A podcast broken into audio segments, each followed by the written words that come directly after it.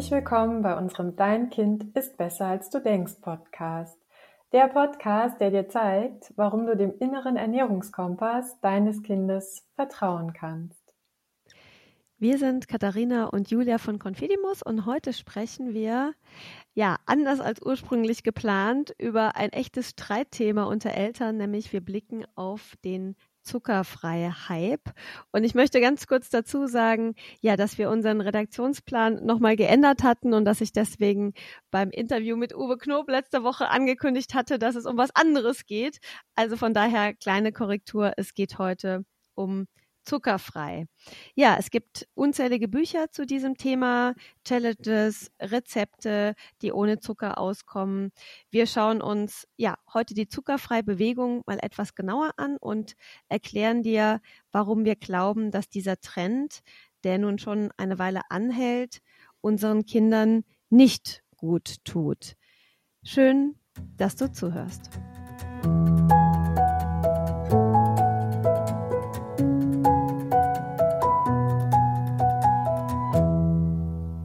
Vor einigen Jahren hat der, wir nennen es äh, zuckerfrei Hype, die sogenannte Low-Fat-Ära abgelöst. Also ich kann mich noch gut erinnern, als ich noch jünger war, war das oberste Credo auf Fett zu verzichten. Jetzt ist das oberste Credo auf Zucker zu verzichten.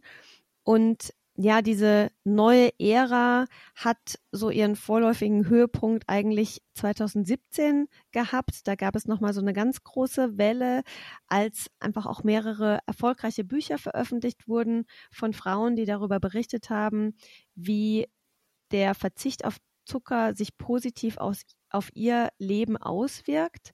Und ja, seither hat das Thema Zucker, zumindest wie wir es wahrnehmen, teilweise schon fast religiöse Züge angenommen. Julia, wie siehst du das? Ja, ich glaube, niemand wird überrascht sein, wenn ich sage, dass ich das kritisch sehe. Ähm, vielleicht können wir mal so ein paar Beispiele durchgehen, woran wir das festmachen, so diese religiösen Züge, ne, diese Verkrampftheit in Bezug auf dieses Thema Zucker. Und das Erste, was mir wirklich immer so in den Kopf kommt, ist so, ja, aus, aus aus den Brotdosen, die, die wir den Kindern mitgeben in Kita und Schule, hat man ja irgendwie ganz schnell dann gesagt, da darf kein Zucker drin sein, also sprich äh, kein süßer Brotaufstrich, überhaupt gar keine Süßigkeiten, also kein Keks. Und wir haben jetzt gerade kürzlich ähm, auch äh, über Instagram hat uns eine Nachricht erreicht, dass eine Erzieherin tatsächlich auch beschrieben hat, ja, die Kinder ähm, verpetzen sich zum Teil gegenseitig, weil es gibt eine ganz klare Anti-Zucker-Regel für die Brotdose.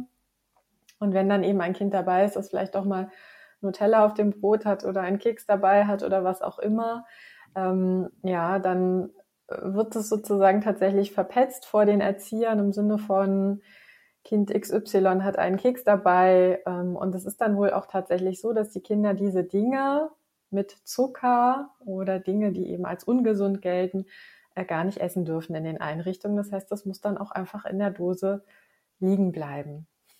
Und ich glaube, du hast auch die Erfahrung gemacht, also ein Erfahrungsbericht, der dir zugetragen wurde, dass dann auch Kinder in der in, in einer Einrichtung, wenn es dann zum Beispiel mal ein Marmeladenbrot gibt, also was dann auch von der Kita zur Verfügung gestellt wird, dass viele Kinder da schon regelrecht Angst davor entwickelt haben und wenn man ihnen dann sagt, du darfst jetzt dieses Marmeladenbrot essen, dass sie es dann eher schambesetzt statt genussvoll essen.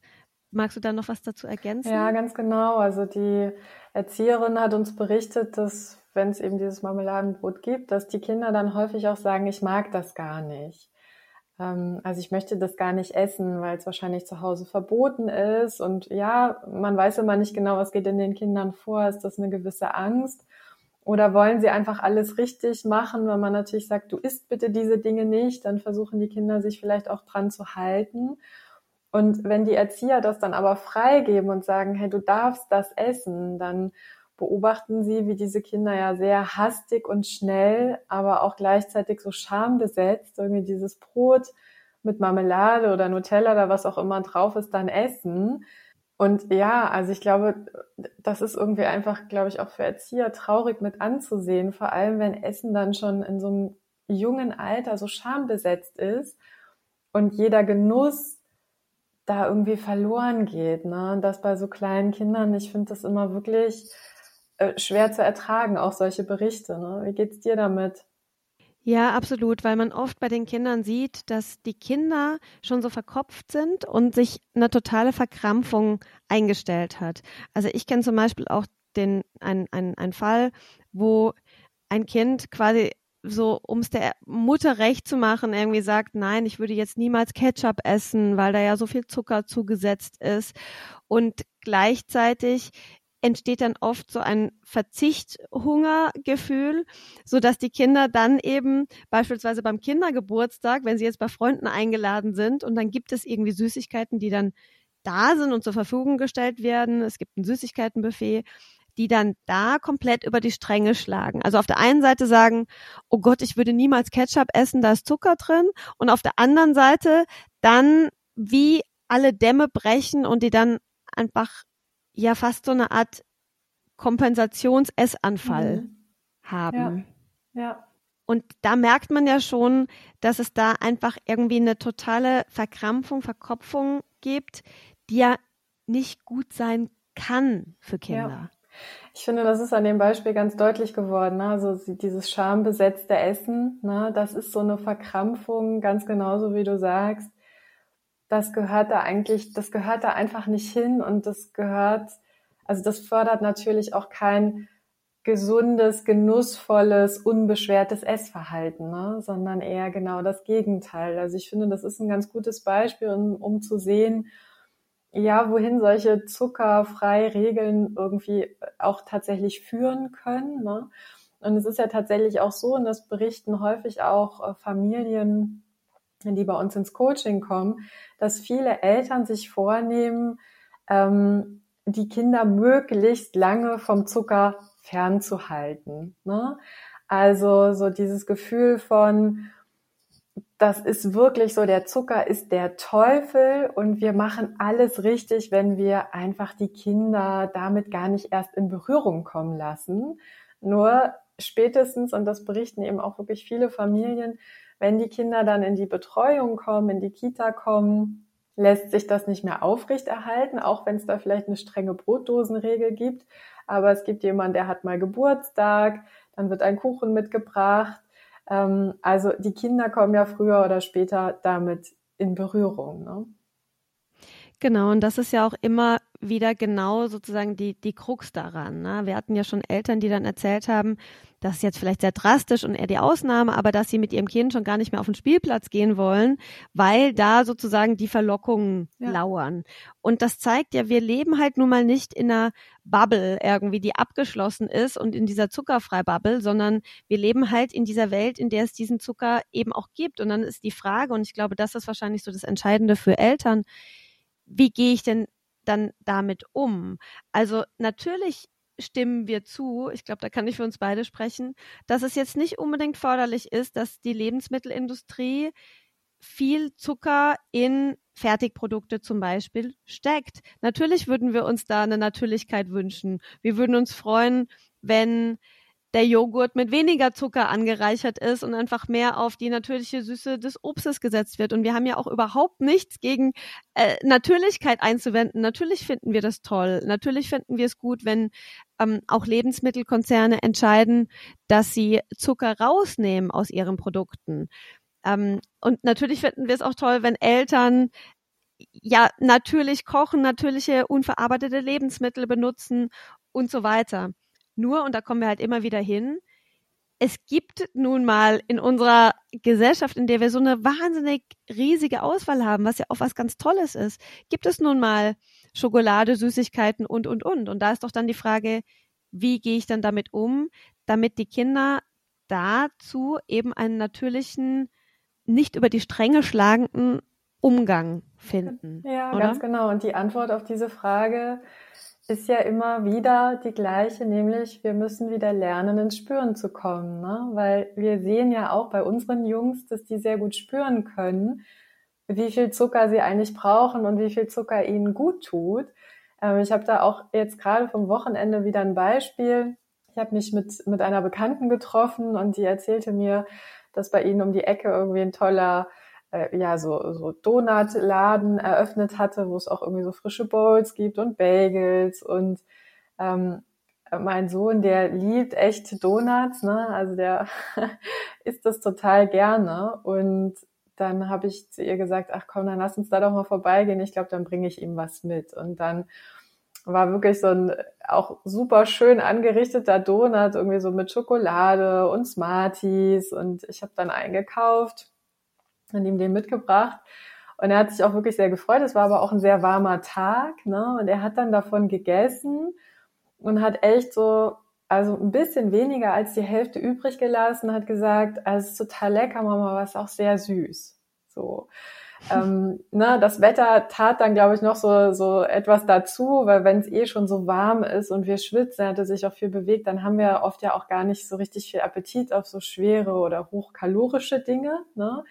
Und das war für mich wieder auch so ein Aha-Moment, so ja, er kann das irgendwie gut spüren und er kann dann auch liegen lassen, weil er keinen Verzicht erfahren hat in dem Sinne, ja, sondern er weiß, er darf das essen, das ist bei uns irgendwie nicht mit Verboten behaftet und er darf sich auf sich verlassen und darf in sich hineinspinnen und sagen, ja, das, das schmeckt lecker, aber es ist auch sehr süß, ich mag das gar nicht aufessen, das ist ja dann auch okay. Genau, und es wird ja immer wieder vermutet, dass wir als Erwachsene oder auch die Kinder dem Zucker so ausgeliefert sind. Ne? Dass äh, quasi dass diese Zuckersucht irgendwie einsetzt und dass man das dann irgendwie nicht mehr kontrollieren kann. Und natürlich ist es so, dass wenn jetzt ein Kind übermäßig viel Zucker isst, dann kann es natürlich dick machen und dann kann das natürlich zu Krankheiten führen. Das ist ja klar, das streiten wir ja auch überhaupt nicht ab. Die Frage ist ja vielmehr, warum essen Kinder so wahnsinnig viel Zucker? Und da stecken dann eben meistens andere Dinge dahinter. Und gerade diese Verzichtgefühle, die wir aufgebaut haben, indem wir es die ganze Zeit verteufeln und irgendwie dadurch noch attraktiver machen, indem wir damit belohnen und bestrafen und, und, und. Das führt ja dazu, dass die Kinder eben keinen bedürfnisorientierten Umgang mit dem Zucker hinkriegen. Genau, und auch eben so eine strikt dogmatische zuckerfreie Haltung führt eben dazu, ne? Also ich glaube, das sehen wir ja ganz häufig, so dieser, dieser Versuch, die Kinder davon fernzuhalten. Irgendwann stellen wir fest, das funktioniert nicht, ja. Und oft hat sich da schon so ein großer Verzicht ange, also aufgestaut, ja, dass die Kinder dann zu so einem unkontrollierten Essverhalten neigen. Und ich glaube, der größte Fehler, den man dann macht in der Beurteilung der Situation, ist häufig, dass man denkt, ja, das liegt einfach am Zucker. Also dieses Teufelszeugs habe ich schon so oft irgendwo gelesen und gehört. Das heißt, dieses unkontrollierte Essverhalten, das mein Kind zeigt, das liegt am Zucker selbst, weil der hat ja so ein hohes Suchtpotenzial. Und das ist ja dieser fatale Dickmacher. Das, was wir ja täglich lesen, was uns gesagt, äh, was, was wir gesagt bekommen, ja. Ähm, dabei fördern wir sozusagen dieses unkontrollierte häufig ja selbst, indem wir so dogmatisch mit diesem Thema umgehen. Ne? Und vielleicht, Katharina, lass uns mal so einen Blick auf die Wissenschaft werfen, weil uns sagen Eltern ja auch oft, aber ich habe so oft gelesen, Zucker macht süchtig. Wie können Sie denn eigentlich an der Stelle das Gegenteil behaupten? Es gibt eine sehr eindrückliche Studie, die du recherchiert hast, ähm, die wir auch in unserem Buch sehr ausführlich aufgreifen. Nämlich geht es da um ein Experiment mit Ratten. Vielleicht magst du mal kurz erzählen, äh, wie diese Studie aufgebaut wurde und warum wir gerade diese Studie und viele andere auch sehr kritisch sehen. Genau, also neben der Rattenstudie, die ich jetzt gleich ein bisschen genauer beschreibe, möchte ich auch sagen, ich habe mir einige Studien angeschaut zum Thema äh, Zucker natürlich. Das wird nicht alle umfassend sein, weil es ja unglaublich viele Studien gibt. Und die Studien, die ich gesehen habe, die haben mich alle nicht überzeugt im Hinblick darauf, dass der Zucker süchtig macht. Also auch da, auch super gerne an unsere Zuhörer, wenn jemand eine Studie hat, die belegt, dass der Zucker süchtig macht oder wahnsinnig ungesund ist, dann sind wir da auf jeden Fall dran interessiert. Also wir wollen ja auch nicht irgendwie eine dogmatische Kontrahaltung einnehmen. Nur es ist einfach so, dass meistens eine Studie gemacht wird und dann wird daraus eine Schlagzeile kreiert und dann fällt unter den Tisch, was eigentlich in dieser Studie wirklich gemacht wurde. Und ich erinnere mich eben an diese besagte Rattenstudie mit der Schlagzeile medial, Wissenschaftler machen Ratten zu Zuckerjunkies. Und das klingt natürlich schon mal ganz beängstigend. Mit Junkie bringe ich jetzt zumindest Drogenabhängige in Berührung und dann ist ja schon so dieser, diese Last auf mir als Mutter, dass ich denke, um Gottes Willen, wenn ich meinem Kind jetzt Zucker gebe, dann wird es möglicherweise ein, ein Junkie, ähm, der dann assoziiert ist mit natürlich ja, was wahnsinnig Negativen, ist ja ganz ja. klar. Keine Mutter und kein Vater möchte ja einen Junkie äh, irgendwie erziehen ja. sozusagen oder dass am Ende ein Junkie bei rauskommt. So, was hatte man jetzt gemacht? Man hat diesen Ratten nichts zu essen gegeben, erstmal für eine Weile und dazu muss man wissen, das habe ich dann auch erstmal rausgefunden, dass Ratten sehr, sehr regelmäßig essen. Also die essen zwölfmal am Tag, also viel häufiger als wir. Das heißt, die sind eigentlich den ganzen Tag am Essen. Und wenn man den Ratten jetzt das Essen wegnimmt, also ich versuche mich jetzt mal so in die Ratte hineinzuversetzen, dann würde ich eine Todesangst bekommen, weil das ist ja dann so ähnlich, also wie wenn ich jetzt normalerweise dreimal am Tag esse und jetzt würde man mir ein Tag, zwei Tage gar nichts zu essen geben und ich weiß natürlich auch nicht, ob da noch mal was kommt. Weil die Ratte hat ja diese Information nicht. Da hat ja keiner was Beruhigendes zu der Ratte gesagt im Sinne von äh, keine Angst, äh, es ist bald wieder was da. Das heißt, diese Ratte hungert und weiß nicht, ob sie nochmal was bekommt. Da entsteht ja Todesangst, würde ich jetzt sagen. Ganz viel Stress im Körper, ne? Also das muss ja ein wahnsinnig viel Stress. Stress auslösen bei den Tieren. Genau. Und dann, als die Ratten wieder was zu essen bekommen haben, hat man ihnen so Zuckerwasser hingestellt, Glukoselösung und ein wenig, ein bisschen Trockenfutter. Also wenn ich mir jetzt vorstelle, ich, ich müsste jetzt hungern, habe jetzt zwei Tage nichts gegessen und dann würde man mir irgendwie fünf Liter Fanta hinstellen. So, ist doch eine Katastrophe. Dann haben die natürlich, weil sie ausgehungert waren, haben sie das natürlich zu sich genommen und dann hat man ihnen wieder nichts mehr gegeben. Dann haben die wieder gehungert. Und, und dann so ist dieses ist das weitergegangen und dann haben diese Ratten Verhaltensauffälligkeiten mhm. entwickelt. Die sind ängstlich geworden, die haben sich zurückgezogen, die waren ja verhaltensgestört und dann hat man gesagt, die, die, die Schlussfolgerung daraus gezogen, was dann auch zu dieser Überschrift geführt hat, ja, da sieht man mal, wenn man den Ratten Zucker gibt statt ihr Trockenfutter, dann entwickeln die Verhaltensauffälligkeiten. Mhm. Und das ist für mich absolut nicht überzeugend. Mhm. Und wie gesagt, auch da sehr, sehr gerne, also wir sind da wirklich offen dafür, schickt uns gerne die Studien, die euch überzeugen, dann würden wir uns da sehr, sehr gerne ein eigenes Bild daraus machen, weil es gibt natürlich auch einige Studien, die was Gegenteiliges zeigen. Auch die Studie, die wir mal schon erwähnt hatten mit den Schokoeiern, wo man gesehen hat, Kinder, denen man die Schokoeier limitiert, essen am Ende des Tages mehr davon als die Kinder, die frei damit umgehen können. Das heißt, es gibt einige Experimente mit Kindern, die ganz klar auf diese Verzichtgefühle hinweisen und diesen eindeutigen Beleg, der Zucker macht uns krank, den gibt es eben nicht. Der übermäßige Zucker macht uns krank, ja. Aber dann ist doch das A und O, dass wir spüren, wie viel uns mhm. gut tut. So, jetzt habe ich ganz viel gesagt. Julia, was, was Ja, vielleicht noch eine kurze Rückfrage zu dem Rattenexperiment. Also man hat ihnen dann sozusagen diese Zuckerlösung angeboten und das Trockenfutter, ne?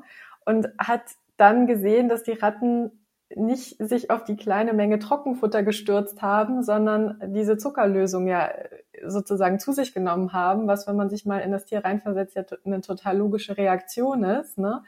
Und hat daraus dann abgeleitet, dass sie verhaltensauffällig werden, weil sie sich zu dieser Zuckerlösung irgendwie hingezogen werden, obwohl die Tiere ja unter so einem permanenten Stress gesetzt wurden, ne? Richtig? Ja. ja. ja. Also ich finde es immer noch wieder total eindrücklich ähm, und auch spannend und so wichtig, dass man sich diese Studien, auch diese Studiendesigns mal im Detail anguckt, so wie du es gemacht hast, ne? Und dass man auch mal überlegt, wie würde eigentlich, also wie würde man so ein Experiment eigentlich am Menschen einstufen, ne? Nämlich höchst unethisch, ja. Und daraus dann irgendwie abzuleiten, ähm, der Zucker macht süchtig, ist schon echt hochproblematisch ne? und sehr fragwürdig.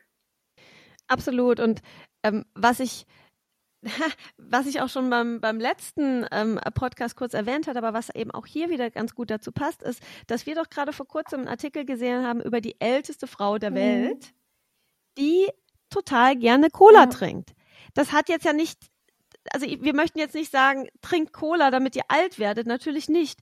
Aber dass das jetzt dieses pure Gift ist, das uns irgendwie ähm, alle krank macht, das kann man halt eben auch einfach nicht so festhalten. Nee. Und dadurch entstehen natürlich wahnsinnige Ängste in den Familien, die dann eben zu dieser dogmatischen Haltung führen, die dann zu dem Verzichthunger führen. Und dieser Verzichthunger führt dann dazu, dass die Kinder über die Stränge schlagen, wenn sie mal dürfen. Das bestärkt dann wieder die Eltern darin, dass die Kinder damit nicht umgehen können. Und wir stecken auf einmal in einem totalen Teufelskreis genau. drin. Und was ich auch immer sehr eindrücklich finde, also die Botschaft ist ja nicht, trinkt, trinkt Cola, damit ihr äh, gesund seid und ein langes Leben führen könnt, sondern die Botschaft ist ja, trinkt das, was euch gut bekommt, ne? oder nehmt das zu euch, was euch gut bekommt und was ihr gerne mögt, ne? weil der Körper signalisiert es ja ganz klar. Und auch in dem Beispiel war es ja, dass diese Frau eben gesagt hat, ich trinke das einfach unwahrscheinlich gerne und ich bin da irgendwie frei von so dogmatischen Empfehlungen. Mir bekommt es gut, ich mag es gerne, also trinke ich's. Ne? Und was ich auch in puncto Zucker immer sehr interessant und eindrücklich finde, ist, dass ja beispielsweise der Thomas Frankenbach, mit dem wir ja auch ein Interview gemacht haben im Podcast, dass der uns ja auch in einem vorherigen Interview schon mal gesagt hat, dass auch bei Kindern, die gerne viel und, und häufig süß essen, ne, erstmal kein Grund zur Sorge besteht, wenn wir das Gefühl haben, dem Kind, dem Kind geht's irgendwie gut. Ne? Mein Kind ist fit, es entwickelt sich gut, es ist leistungsfähig, es ist aktiv. Ähm, dass wir dann nicht immer sofort denken müssen, oh mein Gott, das ist viel Zucker, weil es gibt ja auch sehr klare Empfehlungen, wie, welche Menge tut uns eigentlich gut. Ne? Also da will man uns ja auch von oben sagen, ähm, wie viel wir davon essen sollten und ab wann es irgendwie kritisch wird. Oder Thomas sagt, nein, also wenn ein Kind sich gut spüren kann, es kommt gut mit Zucker zurecht. Und der Uwe Knob hat ja auch im, im Interview mit dir gesagt, wir sehen ganz unterschiedliche Stoffwechselreaktionen, ja. Ähm, der eine kommt mit einer höheren Menge Zucker gut zurecht. Bei dem anderen ist es vielleicht dann eher ein bisschen weniger. Da spürt irgendwie früher, mir tut das nicht gut oder das war zu viel. Und da sollten wir das Augenmerk drauflegen, ne, auf die Individualität jedes einzelnen Menschen. Und wenn ein Kind viel Zucker isst oder aus Sicht der Eltern viel Zucker isst, ich habe aber das Gefühl, dem geht's eigentlich gut, dann ist für den Moment ja auch alles in Ordnung. Ne? Genau, und wenn sich Eltern jetzt einfach auch nicht gut fühlen, wenn sie da äh, verarbeitete Dinge kaufen, so in einer äh, großen Menge zum Beispiel, muss ja auch keiner, ne? Also es ist ja auch absolut äh, total legitim oder schön, wenn man vieles selber äh, zubereitet, wenn man jetzt zum Beispiel ja mit den Kindern irgendwie äh, Plätzchen backt und so weiter, wenn man einfach zu Hause auch auf Natürlichkeit setzt. Warum auch nicht? Also man muss ja nicht den Fruchtjoghurt mit dem Zucker kaufen. Man kann ja auch wirklich irgendwie sich Obst kaufen und das mit Joghurt einfach vermischen und hat dann ein total natürliches, schönes Produkt. Also da sind wir ja überhaupt nicht dagegen. Das finden wir ja total gut, wenn das so ist. Und natürlich finden wir es auch super, wenn Eltern äh, frisch kochen, mit den Kindern zusammen kochen, und so weiter. Also wir stehen ja nicht gegen Natürlichkeit. Nur das, was wir einfach kritisch sehen, ist dieses Dogma, diese Verkrampfung, diese Angst, diese Verkopfung, die damit ein, einhergeht und die dann einfach bei den Kindern auch dazu führt, dass die sich nicht mehr ähm, unbeschwert mit Essen auseinandersetzen können. Genau. Und ich glaube, so zwei Fragen sind in diesem ganzen Thema und in dieser ganzen Gemengelage, glaube ich, wirklich entscheidend, ne? wenn es so darum geht, zuckerfrei, zuckerfrei halb, dogmatisch verzichten, ja oder nein, tue ich meinem Kind damit etwas Gutes? Also zum einen die Frage, ist es möglich, ein Kind ein Leben lang von Zucker fernzuhalten? Ich glaube, da sind wir beide sehr schnell bei einem sehr klaren Nein, denn die Kinder kommen früher oder später damit in Berührung. Ne? Da würde ich auch ganz gerne ganz kurz einhaken. Das ist immer wieder eindrücklich, wenn wir Coachings machen, wo Eltern von so einer, von so einem Dogma kommen und selber merken, dass es irgendwie nicht ganz rund, es gibt wahnsinnige Machtkämpfe und so weiter. Und wenn wir dann so einen Blick in die Zukunft werfen und sagen, ja, wie geht's denn deinem Kind? Das ist vielleicht jetzt gerade vier. Wie geht's ihm denn möglicherweise in zehn Jahren, wenn du das so weitermachst? Und dann kommt ganz vielen Eltern so dieser Gedanke, oh Gott, oh Gott, dann geht mein Kind selbst ans Kiosk. Mhm. So. Und dann kann ich es nicht mehr kontrollieren. Und dann wird es in Massen irgendwie sich Süßigkeiten kaufen und es wird total eskalieren. So. Also da kommen dann diese Ängste hoch, was passiert, wenn ich das so durchziehe. Und das ist ja dann auch so. Also wenn die Kinder in diesem Verzicht sind, dann kann es sein, dass sie dann, wenn sie die Möglichkeit haben, sich die Sachen selber zu kaufen, total über die Stränge schlagen. Das wird den Eltern dann auch klar. Oder, und das ist auch etwas, was Eltern dann oft klar wird, die Kinder fangen an, sich selbst extrem zu kontrollieren. Ja. Und dann sind wir gar nicht mehr weit weg von der Essstörung. Ja. Und ich finde in dem Zusammenhang ganz interessant, wir haben kürzlich eine Mail bekommen, auch von einer Mutter, die genau diese Erfahrung, was du gerade beschrieben hast, nämlich selbst erlebt hat, ne? Also die selber sehr restriktiv erzogen wurde in puncto Zucker. Und die Zahlen sind mir echt total in Erinnerung geblieben, weil sie so schrieb, ich kenne es von mir selbst, das ganze Taschengeld zum Kiosk bringen, bei Geburtstagen nur am Buffet stehen und gar nicht spielen wollen, sondern immer nur so aufs Essen fokussiert zu sein. Und sie hat dann auch geschrieben, all das möchte ich für meine Tochter nicht und deswegen gehen wir jetzt einen anderen Weg. Aber ja, es ist eine große Umgewöhnung. Mhm. Ja. Vielleicht noch ein zweiter Punkt, finde ich, der irgendwie in diese, bei diesem ganzen Thema eine ganz wichtige Rolle spielt, nämlich sich zu fragen, hilft denn der bewusste Verzicht und vor allem der Verzicht, wenn ich merke, es geht mir oder meinem Kind damit nicht gut dabei, ein natürliches Essverhalten zu entwickeln, sprich gesünder zu essen und sich gesünder zu entwickeln. Was würdest du sagen? ja, würde ich auch sagen, nein. Weil Kinder, die sehr restriktiv erzogen sind, häufig ein unkontrolliertes Essverhalten entwickeln.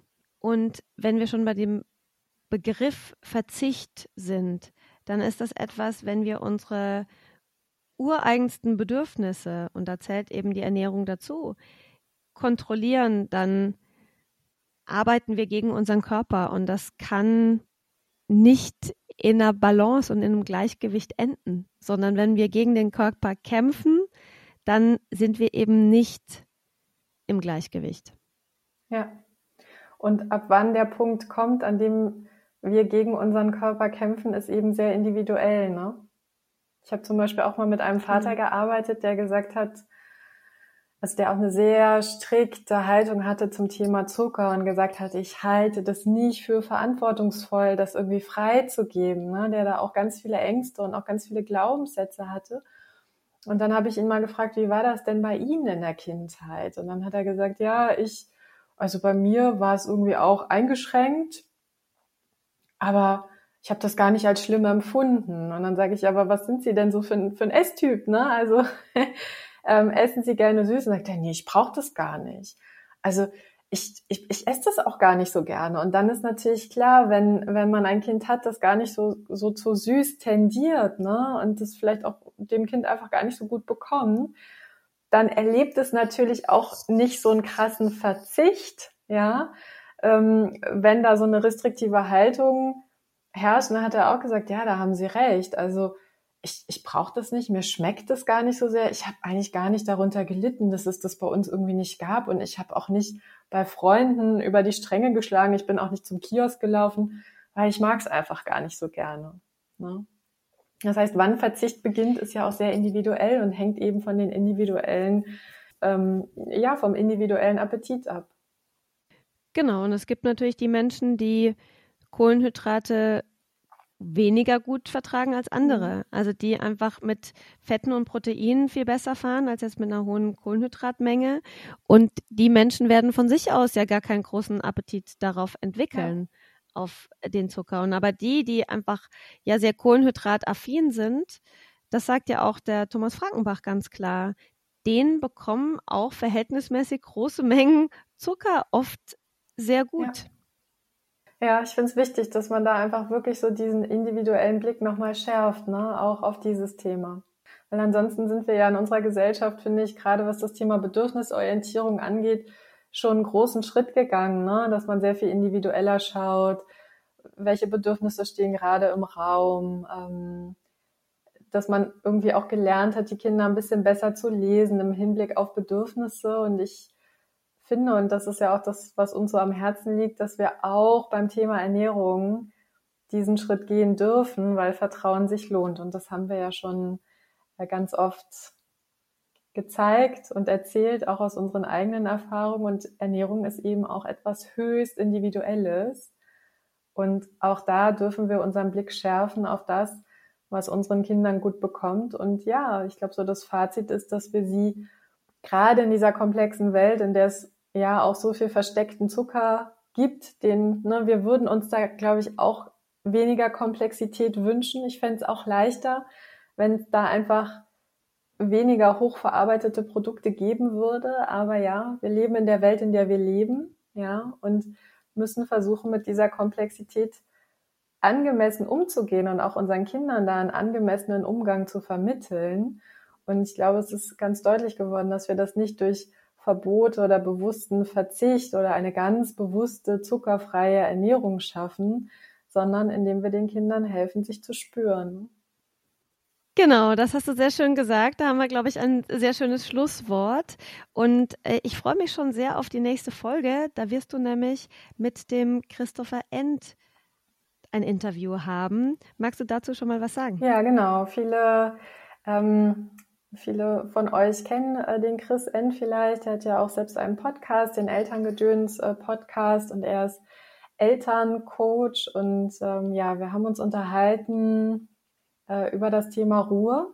Etwas, wonach sich gerade jetzt so nach diesen letzten anderthalb Jahren viele Menschen sich sehen. Und wir sind so ein bisschen der Frage auf den Grund gegangen, wie wir so eine innere Ruhe finden, natürlich auch mit Blick auf die Mahlzeiten, ja, und ähm, ich für mich kann sagen, ich habe da ganz viel mitgenommen, habe sowieso von dem Chris schon ganz viel gelernt und äh, ja, hoffe, dass das auch ein Interview ist, wo, wo andere Eltern einfach auch was mitnehmen können, gerade wenn es so darum geht, in die eigene Ruhe zu kommen und auch irgendwie einen, einen ruhigen, harmonischen Familienalltag zu leben. Und das ist ja nicht immer so harmonisch, wie wir uns das vielleicht wünschen würden, aber es gibt auch viele Dinge, die wir da tun können, um einfach ja, hin und wieder an den nötigen Stellen auch ein bisschen Ruhe zu schaffen.